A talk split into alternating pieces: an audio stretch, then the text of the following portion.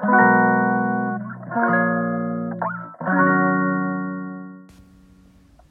のラジオは当たり前の毎日をもっと楽しくをテーマに配信していくラジオです。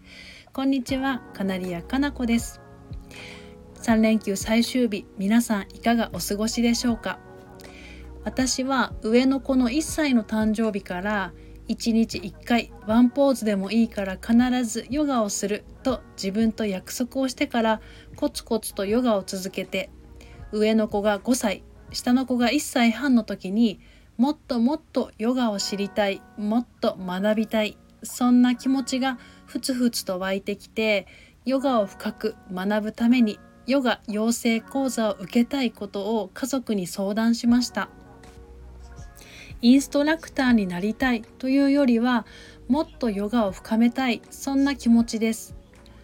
その時に浮かんだ言葉が子供はまだ小さいし下の子は授乳中なんだから東京へは行けない。近いところで自宅から車で通えるところでヨガの養成講座が受けられないかと調べました。すると自宅から車で何とか通える距離のところでヨガの養成講座を開いている方を見つけました。私はすぐにその方に連絡をして会うことになりました。大好きなヨガをもっと学べるとワクワクしながら待ち合わせ場所に行き席に着くとその先生から開口一番。ヨガ業界の悪口から始まり Facebook で誰とつながってるの？と質問攻めに遭い最後には私からヨガを学んだからといってヨガの先生になろうなんて思わないでねと釘を刺されました。ヨガに強い憧れを抱いていただけに私はものすごくショックでもうヨガを学ぶことをやめようと私のヨガに対する大好きな気持ちをポキッと折られそうになったし講座の説明を受けたのに断ったらこの方に嫌がらせをされたらどうしようと眠れない夜もありましたがいやいやこんな人がヨガを教えていいの？という疑問と私は絶対にあんな風になりたくないという怒りみたいな気持ちがこみ上げてきてその方には丁寧にお断りしてまた新たにヨガの養成講座についてどんな講座があるのかどんな先生がいるのか私は何を学びたいのかたくさん調べて自分は何を必要としているのかを深掘りしたら東京でヨガの養成講座を開いている一人の先生にたどり着きました。東京まで通うには始発始発の新幹線に乗って最終で帰らないといけない。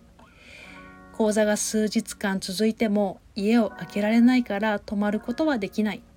ならばとその先生に私の事情を話すと講座がある日と私の都合がいい日ここが会う時に長い目で通ってもいいよと嬉しい言葉をいただきました。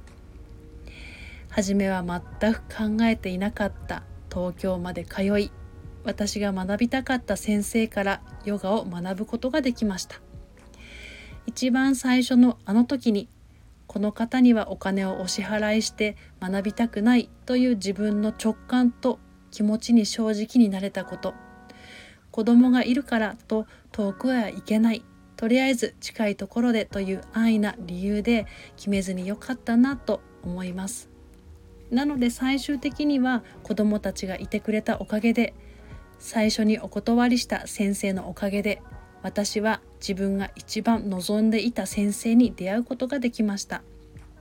なんでこんなことが起こるのという一見マイナスなことの裏返しは捉え方でさらに良い方に進めたという私のお話でした。それでは午後も心穏やかにポジティブな日でありますように。また次のお話で。